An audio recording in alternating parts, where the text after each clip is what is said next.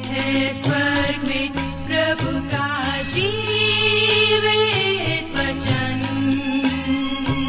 सृष्टि निर्माता भी है यही वचन।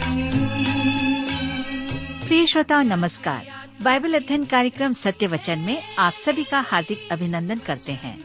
हमें विश्वास है कि आप सब आज के बाइबल अध्ययन में सम्मिलित होने के लिए तैयार हैं। इन दिनों हम अपने इस कार्यक्रम में यहल नामक पुस्तक का अध्ययन कर रहे हैं और हमें पूरा विश्वास है कि इस अध्ययन से आपको लाभ मिल रहा है। इस पुस्तक का मुख्य विषय है न्याय और महिमा। तो आइए श्रोताओ, आज के इस बाइबल अध्ययन को हम आरंभ करें। प्रस्तुत है कार्यक्रम सत्य वचन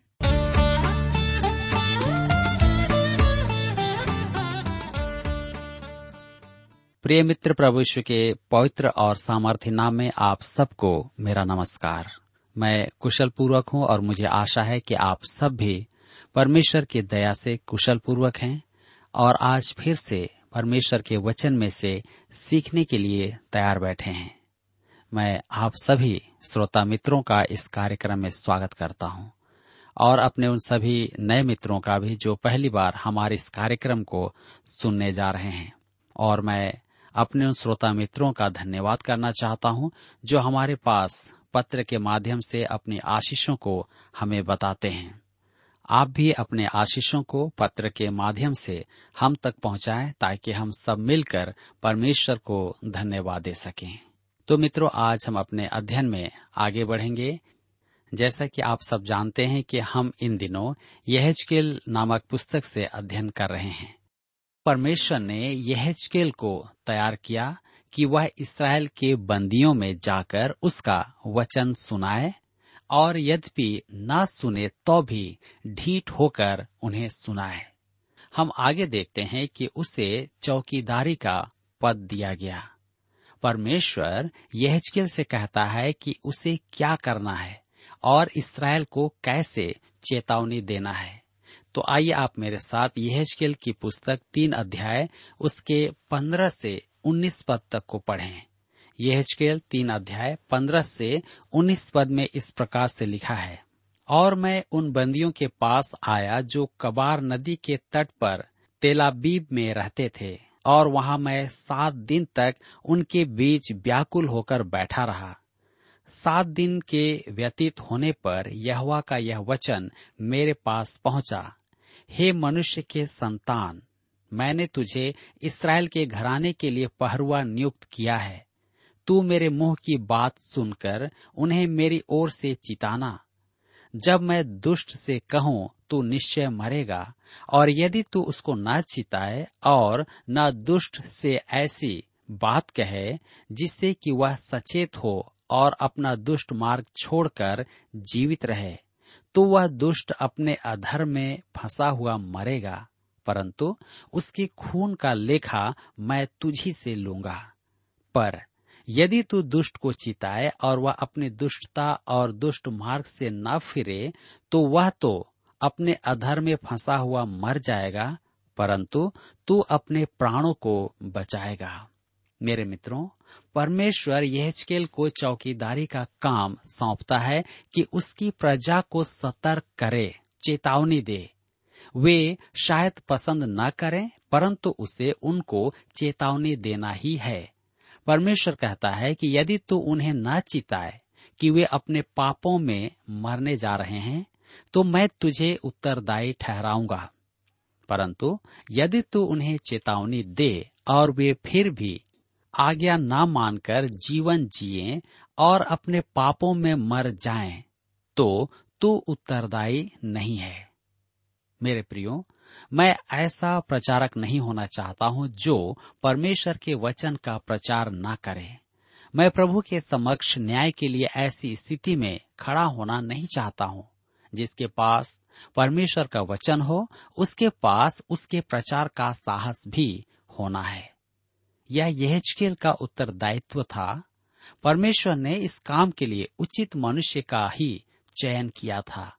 वह अखरोट जैसा कठोर था। जी हाँ प्राचीन युग में जब शहरों के चारों ओर शहर पनाह होती थी, तब चौकीदार का पद एक महत्वपूर्ण पद होता था। रात में सुरक्षा के लिए नगर द्वार बंद कर दिए जाते थे और चौकीदार शहरपनाह के ऊपर बैठकर पूरी रात चौकसी करता था। उसकी आँखें अंधकार को चीरकर देखने की अभ्यस्त होती थी और उसके कान हर एक आवाज़ को सुनने के लिए दक्ष होते थे। वह किसी भी बैरी के आने की आहट सुन सकता था। परमेश्वर के वचन में, चौकीदारी के या चौकीदार के बारे में बहुत कुछ लिखा हुआ है। यशाया के पुस्तक बासठ अध्याय, उसके छह पद में लिखा है, हे यरूशलेम, मैंने तेरे शहर पनाह पर पहरुए बैठाए हैं। वे दिन रात कभी चुप न रहेंगे। भजन संहिता 127 के एक पद में भी लिखा है, यदि घर को यहवा न बनाए तो उसके बनाने वालों का परिश्रम व्यर्थ होगा। यदि नगर की रक्षा यहवा न करे तो रखवाले का जागना व्यर्थ होगा।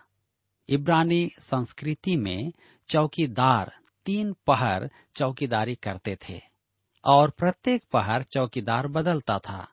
पहला जो पहर है, अंधकार के आरंभ होने से मध्य रात्रि तक और दूसरा पहर मध्य रात्रि से मुर्गे के बांग देने तक और तीसरा पहर मुर्गे के बांग देने से पाँव फटने तक। इस समय का चौकीदार सुबह की घोषणा करता था, परंतु हम देखते हैं कि रोमियो ने रात को चार भागों में बांटा था। हम सोचते हैं कि चौकीदारी का काम प्राचीन अभ्यास है और आज की सभ्यता में इसकी आवश्यकता नहीं है। आज रात में गश्त करने वाले पुलिसकर्मी चौकसी का कार्य ही करते हैं। उन्हें नागरिकों और सरकार की ओर से अधिक सहयोग मिलना चाहिए। यह की पुस्तक से हमें समझ में आता है कि चौकीदार का उत्तरदायित्व ही नहीं, दूर तक देखने की क्षमता भी होना चाहिए। वह दूर अंधकार में बैरी को पहचान लेता है। आज पास्टर अपने समुदाय का चौकीदार है, उसे खतरे की चेतावनी देने में सक्षम होना चाहिए। उसे ऐसा संदेश सुनाने योग्य होना चाहिए कि उसकी कलिसिया के लोग उसे सुनकर अपने मन को बदल सकें। यह की पुस्तक तीन अध्याय, उसके बीस पद में हम पढ़ते हैं। फिर, जब धर्मी जन अपने धर्म से फिरकर कुटिल काम करने लगे और मैं उसके सामने ठोकर रखूँ तो वह मर जाएगा, क्योंकि तूने जो उसको नहीं चिताया। इसलिए वह अपने पाप में फंसा हुआ मरेगा, और जो धर्म के कर्म उसने किए हो, उनकी सुधि न ली जाएगी, पर उसके खून का लेखा मैं तुझी से लूँगा। यह पद विवाद का आधार है, कि विश्वासी अनुग्रह से गिर सकता है, परंतु धर्मशास्त्र में ऐसी कोई भी शिक्षा नहीं है। केवल गलातियों की पत्री पाँच अध्याय, उसके चार पद में आप पाएँगे कि लिखा है, अनुग्रह से गिर गए हों। परंतु यह उनके लिए है जो अनुग्रह के द्वारा उद्धार पाकर व्यवस्था के कामों को महत्व दे रहे थे। जी हाँ वे अनुग्रह का जीवन नहीं जी रहे थे। गलातियों की पत्री के महान शिक्षा यही है, हमारा उद्धार अनुग्रह से हुआ है। और हमें अनुग्रह का जीवन जीना है। मेरे मित्रों यह में व्यवस्था का युग है। यह का जीवन व्यवस्था के कामों से धर्मी ठहराया जाएगा। सामान्य परिस्थितियों में उसके धर्म के काम बहुत भले दिखाई देंगे, परंतु तनाव और परेशानियों में वह परमेश्वर से दूर हो जाएगा, जिसका उसे दंड मिलेगा। अब हम यह न कहें कि उसका तो उद्धार हो चुका है। जीवन के अंत में उसका न्याय होगा कि वह परमेश्वर की संतान है या नहीं। आज हम अनुग्रह के युग में हैं और धार्मिकता का निर्धारण भिन्न है। प्रभु यीशु में विश्वास हमें धर्मी बनाता है। हम विश्वास के द्वारा अनुग्रह ही से उद्धार पाते हैं। रोमियो के पत्र चार अध्याय उसके पाँच पद में लिखा है परंतु जो काम नहीं करता वरन भक्तिहीन के धर्मी ठहराने वाले पर विश्वास करता है, उसका विश्वास उसके लिए धार्मिकता गिना जाता है। एक विश्वासी पाप में गिर सकता है, परंतु वह जानबूझकर पाप नहीं करेगा और न ही पाप में जीवन बिताएगा। इसीलिए लिखा है, पहला युहना के पत्री तीन अध्याय उसके नौ पद में, कि जो परमेश्वर से उत्पन्न है, वह पाप नहीं करता है। विश्वासी यदि पाप में गिरे तो हमारे लिए एक उदार प्रबंध किया गया है। पिता के पास हमारा एक सहायक है, जिसके पास हम पाप स्वीकार करके जा सकते हैं। मेरे मित्रों यह की पुस्तक में व्यवस्था पालन से अधिक चौकीदारी के उत्तरदायित्व निभाने पर बल दिया गया है। उसे भले कामों का त्याग करके, बैरी के सदृश जीवन जीने के विरुद्ध चेतावनी देना है। आइए हम आगे बढ़ें। यहजकेल की पुस्तक तीन अध्याय उसके बाईस पद में लिखा है, फिर यहवा की शक्ति वहीं मुझ पर प्रकट हुई और उसने मुझसे कहा, उठकर मैदान में जा और वहाँ मैं तुझसे बातें करूँगा। उसे चौकसी का उत्तरदायित्व देकर परमेश्वर कहता है कि वह उनका त्याग कर दे। वह सात दिन उनके मध्य बैठकर उनके ईश्वर त्याग और परमेश्वर से फिर जाने पर विचार करता है। परमेश्वर उसे उनके मध्य से निकल आने के लिए कहता है। तब हम देखते हैं यह तीन उसके तेईस पद में, तब मैं उठकर मैदान में गया और वहाँ क्या देखा कि यहवा का प्रताप जैसा मुझे कबार नदी के तट पर वैसा ही यहाँ भी दिखाई पड़ता है और मैं मुँह के बल गिर पड़ा। मेरे प्रियो यह की पुस्तक में परमेश्वर की महिमा का विषय बार बार आएगा। प्रसंगवश, महिमा क्या है? कुछ लोग कहते हैं कि महिमा का इंद्रियों द्वारा बोध नहीं किया जा सकता है। मेरे विचार में यह उचित नहीं है। महिमा हमारी पाँचों इंद्रियों को प्रभावित करती है। महिमा का आकार कितना बड़ा है। वह क्या लंबी है, चौकोर है या गोल है?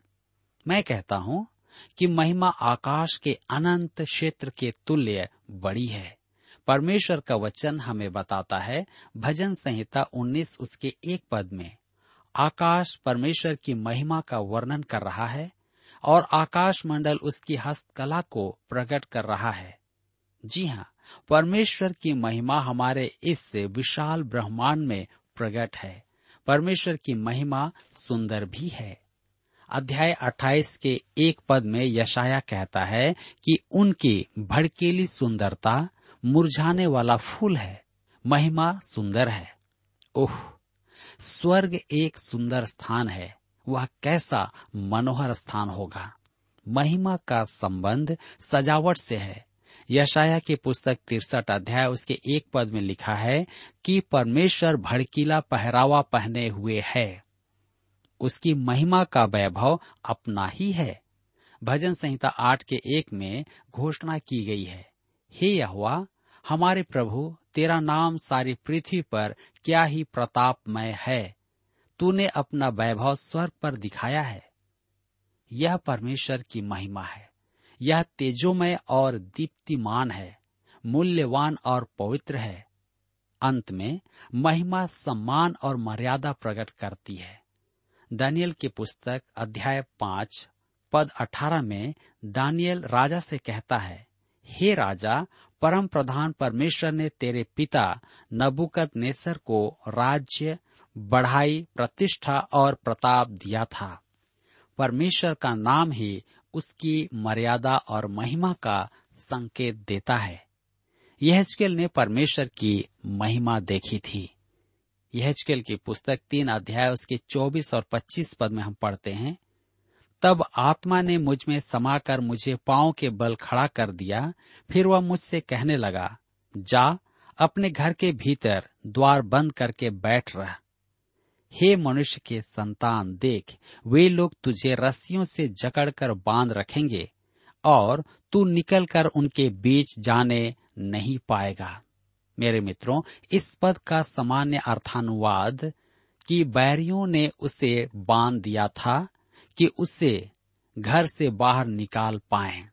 परंतु यह चकेल घर में ही रहना चाहता था और बांधे जाने के बाद भी बाहर जाना नहीं चाहता था। काफ़ी कुछ कह लेने के पश्चात अब यह परमेश्वर द्वारा दिए गए दृष्टांत पर अभिनय करना चाहता था। घर में अपने आप को बंद कर लेना भी एक दृष्टांत था। क्यों? इसका अर्थ था कि परमेश्वर ने उन बलवा करने वाले इसराइलियों को त्याग दिया था। यह की पुस्तक तीन अध्याय के 26 और 27 पद में लिखा हुआ है, मैं तेरी जीप तेरे तालू से लगाऊँगा, जिससे तू मौन रहकर उनका डांटने वाला न हो, क्योंकि वे विद्रोही घराने के हैं। परंतु जब जब मैं तुझसे बातें करूँ, तब तब तेरे मुँह को खोलूँगा और तू उनसे ऐसा कहना। प्रभु यह यूँ कहता है, जो सुनता है, वह सुन ले, और जो नहीं सुनता, वह न सुने।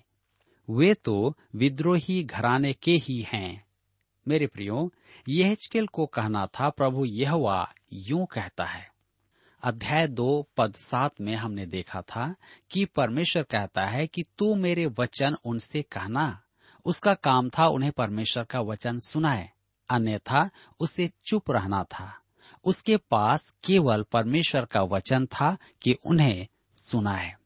मेरे मित्रों, यहाँ पर हम देखते हैं कि अध्याय तीन यहाँ पर समाप्त होता है और अब हम अपने अध्ययन में आगे बढ़ते हुए अध्याय चार से अपने अध्ययन को जारी रखते हैं, जिसका विषय है यरूशलेम को दंड भविष्य वक्ता का सिर मुड़ाने का चिन्ह। है अध्याय चार और पाँच में यह स्केल कुछ चिन्ह प्रकट करेगा और दृष्टांतों पर अभिनय भी करेगा।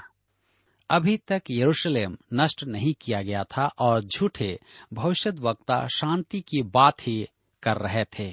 वे कहते थे कि बेबीलोन में प्रवासी यहूदी शीघ्र स्वदेश लौटेंगे, परंतु यहचकेल का संदेश यरमिया की भविष्यवाणी की पुष्टि करता है कि वे स्वदेश नहीं लौट पाएँगे और यरूशलेम उजाड़ा जाएगा। जी के चेस्टरटन ने कहा था कि यह युग शांति का नहीं, मात्र शांतिवाद का युग है। इतिहास में मनुष्य पंद्रह हज़ार युद्ध किए हैं और आठ हज़ार शांति समझौतों पर हस्ताक्षर किए गए हैं, परंतु पाँच या छह हज़ार वर्षों में उसने दो या तीन सौ शांति वर्षों से अधिक का आनंद नहीं लिया है।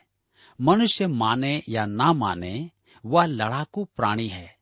पहला थिस्लोनिकियों की पत्री पाँच अध्याय उसके तीन पद में पॉलुस लिखता है, जब लोग कहते होंगे, कुशल है और कुछ भय नहीं तो उन पर एकाएक विनाश आप पड़ेगा, जिस प्रकार गर्भवती पर पीड़ा, और वे किसी रीति से न बचेंगे। मैं कहता हूँ कि शांति का राजकुमार एक ही है और वह है प्रभु यीशु मसीह। मेरे मित्रों, हम आगे देखते हैं कि यरूशलेम को दंड। यह उन्हें बताएगा कि शांति की अपेक्षा यरूशलेम का ही विनाश होगा। यहजकेल की पुस्तक चार अध्याय के एक पद में लिखा है, हे मनुष्य के संतान, तू एक ईंट ले और उसे अपने सामने रखकर उस पर एक नगर अर्थात यरूशलेम का चित्र खींच। ईंट। उस युग में तो मिट्टी की बनी पट्टियों पर लिखते थे, इसलिए खुदाइयों में अनेक ऐसी ईंटें पाई गई हैं, जिनका लिखा हुआ, इनका आकार चौदह गुणे बारह इंच का होता था। यहजकेल को एक पट्टी पर यरूशलेम का चित्र बनाकर उसे तोड़ देना था। जो इस बात का प्रतीक होगा कि यरूशलेम का विनाश निश्चित है। और अब मैं यह नहीं जानता कि उसने यरूशलेम का चित्र कैसे बनाया होगा। यहजकेल की पुस्तक चार अध्याय के तीन पद में लिखा हुआ है, तब तू लोहे की थाली लेकर उसको लोहे की शहरपनाह मानकर अपने और उस नगर के बीच खड़ा कर, तब अपना मुँह उसके सामने करके उसकी घेराबंदी कर। इस रीति से तू उसे घेरे रखना। यह इसराइल के घराने के लिए चिन्ह ठहरेगा। अब उसे लोहे की एक थाली लेकर उसके और यरूशलेम के चित्र के बीच रखकर यह दर्शाना था कि परमेश्वर ने उसके और यरूशलेम के मध्य दीवार खड़ी कर दी है। यरूशलेम का विनाश निश्चित था, उसे कोई नहीं रोक सकता था। परमेश्वर का संदेश प्रकट करने की यह कैसी अद्भुत रीति है। मेरे प्रियो, पट्टी पर यरूशलेम का चित्र यह प्रकट करता था कि वह नगर घेरा जाएगा और लोहे की थाली परमेश्वर के दंड का प्रतीक थी, उन्हें घोर कष्ट उठाने थे। तीसरा चिन्ह उनके अतिरिक्त दंड का प्रतीक है, यह चिन्ह बासी रोटी का था। यह के पुस्तक चार अध्याय उसके नौ पद से लेकर के तेरह पद में हम पढ़ते हैं। तू गेहूँ, जौ, सेम, मसूर, बाजरा और कठिया गेहूँ लेकर एक बर्तन में रख, उनसे रोटी बनाया करना। जितने दिन तू करवट पर लेटा रहेगा, उतने अर्थात तीन सौ नब्बे दिन तक उसे खाया करना। जो भोजन तू खाए, उसे तौल तौल कर खाना, अर्थात प्रतिदिन बीस बीस शेकेल भर खाया करना और उसे समय समय पर खाना। पानी भी तू माप कर पिया करना, अर्थात प्रतिदिन हीन का छठवां अंश पीना और उसको समय समय पर पीना। अपना भोजन जौ की रोटियों के समान बनाकर खाया करना और उसको मनुष्यों की विष्ठा के कंडों पर उनके देखते बनाया करना। फिर यहवा ने कहा, इसी प्रकार से इसराइल उन जातियों के बीच अपनी अपनी रोटी अशुद्धता से खाया करेंगे, जहाँ मैं उन्हें जबरन पहुंचाऊँगा। मेरे मित्रों, ये निर्देश हम में से किसी के लिए भी असहनीय होंगे। परंतु यहल के लिए तो विशेष करके, वे बहुत ही कठिन थे, क्योंकि वह एक याजक था और उसने कभी भी कोई ऐसे अशुद्ध वस्तु नहीं छुए थे। यह चार अध्याय उसके चौदह पद में लिखा हुआ है। तब मैंने कहा, हाय यह हुआ परमेश्वर, देख, मेरा मन कभी अशुद्ध नहीं हुआ, और न ही मैंने बचपन से लेकर के अब तक अपनी मृत्यु से मरे हुए या फाड़े हुए पशु का मांस खाया, और न किसी प्रकार का घिनौना मांस मेरे मुँह में कभी गया है। यह परमेश्वर की ओर से एक चिन्ह था कि यरूशलेम के विनाश के समय यहूदावासी अकाल से पीड़ित होंगे। झूठे भविष्य वक्ताओं की आशा के विपरीत वह नगर और नगरवासी नाश होंगे। जी हाँ ये विभिन्न चिन्ह आने वाले भय के प्रतीक थे। अब हम देखते हैं कि भविष्य वक्ता के सिर मुड़ाने का चिन्ह। मेरे मित्रों, अब यहाँ पर अध्याय चार समाप्त होता है और अध्याय पाँच में यह एक और अभिनय प्रस्तुत करता है। यहल की पुस्तक पाँच अध्याय उसके एक से तीन पद में लिखा है, हे मनुष्य के संतान, एक पैनी तलवार ले और उसे नाई के उस्तरे के समान काम में लाकर अपने सिर और दाढ़ी के बाल मुड़ डाल।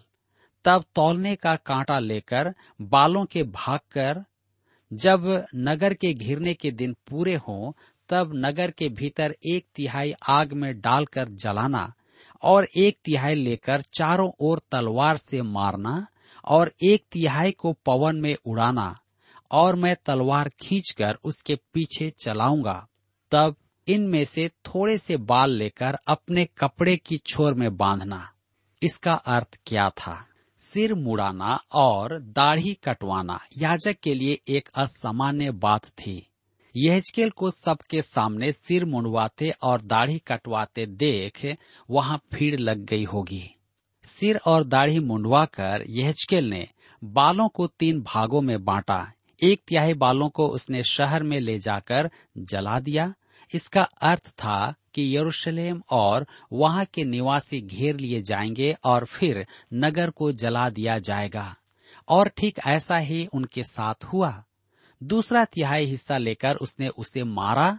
इसका अर्थ था कि यरूशलेम के नगरवासी तलवार से घात किए जाएँगे।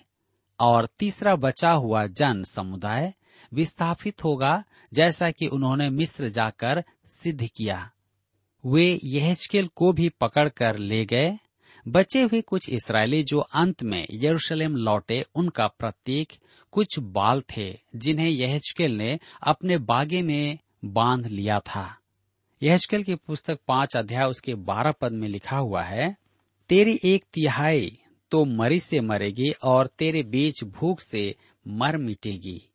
एक तिहाई तेरे आसपास तलवार से मारी जाएगी और एक तिहाई को मैं चारों ओर तितर बितर करूँगा और तलवार खींचकर उनके पीछे चलाऊँगा। यहजकेल का यह संदेश था और इसे उसने अति स्पष्ट रूप में कर दिया था। यहजकेल की पुस्तक पाँच अध्याय उसके सत्रह पद में हम पढ़ते हैं। मैं तुम्हारे बीच महँगी और दुष्ट जंतु भेजूँगा, जो तुम्हें निसंतान करेंगे, और मरी और खून तुम्हारे बीच चलते रहेंगे, और मैं तुम पर तलवार चलवाऊँगा। मुझ यहवा ने यह कहा है। मेरे प्रियो, यहजकेल की चेतावनी पर उन्होंने ध्यान नहीं दिया। यरूशलेम का विनाश और यहूदा वासियों का कष्ट हमारे लिए भी चेतावनी होना चाहिए कि परमेश्वर दंड देता है। परंतु हम इससे बहुत दूर हैं और सच तो यह है कि बहुत ही कम विश्वासी परमेश्वर के वचन का ज्ञान रखते हैं। मसीही विश्वासियों में सबसे बड़ा पाप परमेश्वर के वचन को अनदेखा करना है। परमेश्वर ने यरूशलेम के निवासियों को चेतावनी दी, परंतु संदेश हमारे लिए भी है। पूरा धर्मशास्त्र ही हमारे लिए परमेश्वर की चेतावनी से भरा हुआ है। मेरे प्रियो, जब परमेश्वर का दंड आ जाएगा, तब निर्णय लेने के लिए हमारे पास समय नहीं होगा। वह कहता है कि आज यदि तुम उसकी वाणी सुनो तो अभी वह प्रसन्नता का दिन है। देखो, अभी वह उद्धार का दिन है। जी हाँ सच्ची नई पीढ़ी वह है जिसने निर्णय को स्थगित नहीं किया और परमेश्वर के उद्धार को स्वीकार कर लिया। मैं नहीं जानता कि आपका जीवन किस प्रकार का जीवन है। क्या आप परमेश्वर के वचन को स्वीकार कर रहे हैं या नहीं कर रहे हैं? मेरे मित्रों, आज यहाँ पर हमारे अध्ययन का समय समाप्त होता है। प्रभु आप सबको आशीष दे।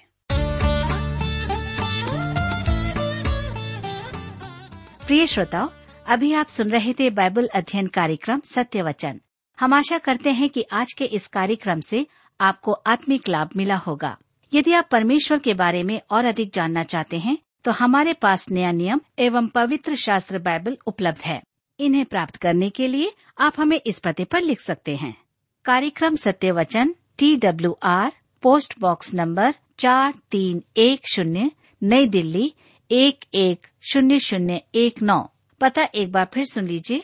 कार्यक्रम Satyavachan T W R post box number four three one zero New Delhi one one zero zero one nine और हाँ श्रोताओ, याद रखें कि पत्र लिखते समय आपका नाम और पता साफ़ साफ़ लिखा होना चाहिए। इसके अलावा आप हमसे टेलीफोन के माध्यम से भी बातचीत कर सकते हैं, जिसमें हमारे काउंसलर या सलाहकार आपको सलाह देंगे। तो नोट कीजिए हमारा मोबाइल नंबर नौ नौ पाँच आठ आठ दो शून्य चार एक चार। याद रखें double nine five eight eight two zero four one four और हमारा दूसरा नंबर है zero nine six five one four double three three nine seven याद रहे, शून्य नौ छ पाँच एक चार तीन तीन तीन नौ सात। इसके अलावा आप हमसे ईमेल के द्वारा भी संपर्क कर सकते हैं। हमारा ईमेल आईडी है Hindi T T B at T W R dot I N Hindi T T B at T W R dot I N श्रोताओं, इस कार्यक्रम को आप हमारे website radio eight eight two dot com पर भी सुन सकते हैं। इस website radio eight eight two dot com के बारे में अपने मित्रों को भी सूचित कर दें। और अब इसी के साथ हमारे कार्यक्रम का समय यहीं पर समाप्त होता है। अगले कार्यक्रम में आपसे फिर मुलाकात होगी। तब तक के लिए हमें आज्ञा दीजिए। नमस्कार।